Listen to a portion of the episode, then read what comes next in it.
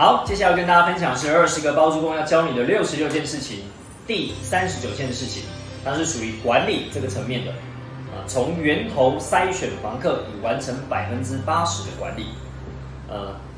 这个要怎么说呢？就是我们讲说，一般大家都说我想要管理好啊，就是招租完之后，我想要管理好这个房客，管理好这个房子啊。其实说真的，房子本身。啊的问题，除非是结构上面啊，又或者我们讲说装潢没有装潢好，漏水啊，那当然就在前端我们装潢已经都做好的情况下，房子也本身没有太大的问题的话，其实管理房子还蛮容易。倒是管理房客这件事情，相对是比较呃有挑战的。所以呢，通常呢，我们在管理房客呢，会着重一个很重要重点呢，其实就是从源头的筛选房客开始。当你的房客筛选的好的话，其实你会高枕无忧，因为这个房客呢，甚至比你更爱惜。这个空间，甚至比你更爱干净这个空间，甚至比你更在意他居住的空间。啊，我想大家都想要租到这样的好房客，所以呢，通常呢，在你在呃带看房客的时候呢，其实你就要好好的去做筛选。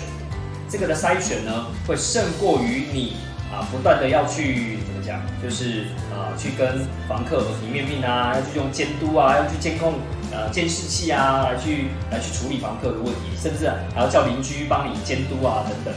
就是很多时候呢，我们讲说筛选一个好的房客，会胜过于你呃设计了很多呃，就是很厉害的什么机制啊、制度啊。所以，这是我们一直要提醒大家的，就是当好一个房东，不断的呃。设计了很多很厉害的这些功能啊，设计很多这些我们在讲说管理上面要怎么处理啊，处理的能力有多高啊，倒不如都在源头我们去筛选好一些房客哦。比如说我们才常在讲的几个点，就是你会发现大部分的房东他不太愿意租给抽烟的，不太愿意租给我们讲说养宠物的哦。那当然呢，这两大族群呢，是大概市面上七八成房东会筛选掉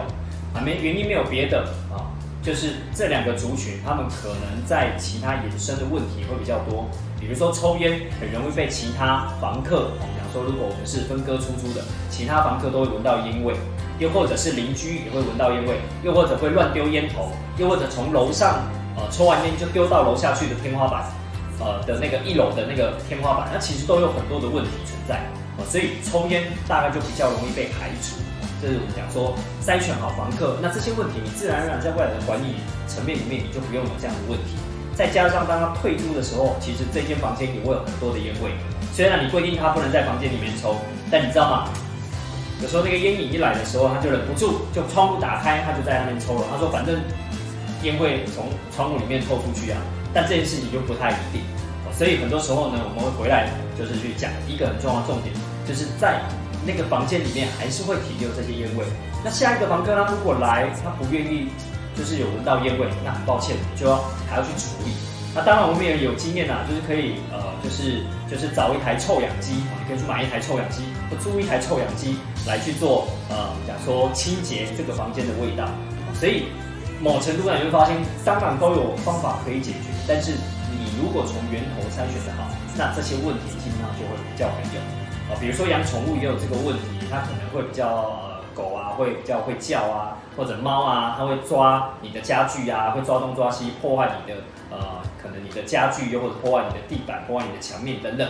啊，那这些其实都是一个问题存在，所以对于很多的房东，他就会避免想要去租掉这样的房东呃这样的房客。哦，所以你从源头筛选好，那你后面的管理就相对会比较简单一点。那当然呢，我们讲说，呃，筛选这件事情，我们并不是一定要告诉大家，你不要让这两类的人去住啊。当然还有第三类、第四类、第五类啊。只是我们今天先用这两类来告诉大家，从源头筛选能够节省很多麻烦的这个原理。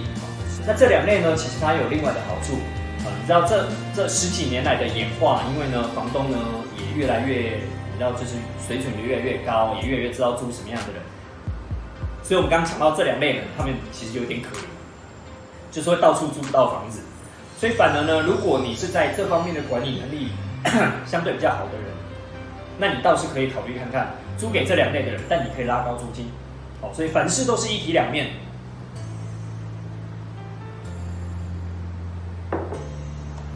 就是你可以租给这样有状况的人，有特殊需求的人，但你可以拉高租金，那你就要多付一些管理能力，但你也可以筛选好。这些房客，我租金不用那么高，但我省下这些麻烦。所以，我们讲说从源头筛选房客，以完成百分之八十的管理，其实是在提醒你，你要负担什么样的风险，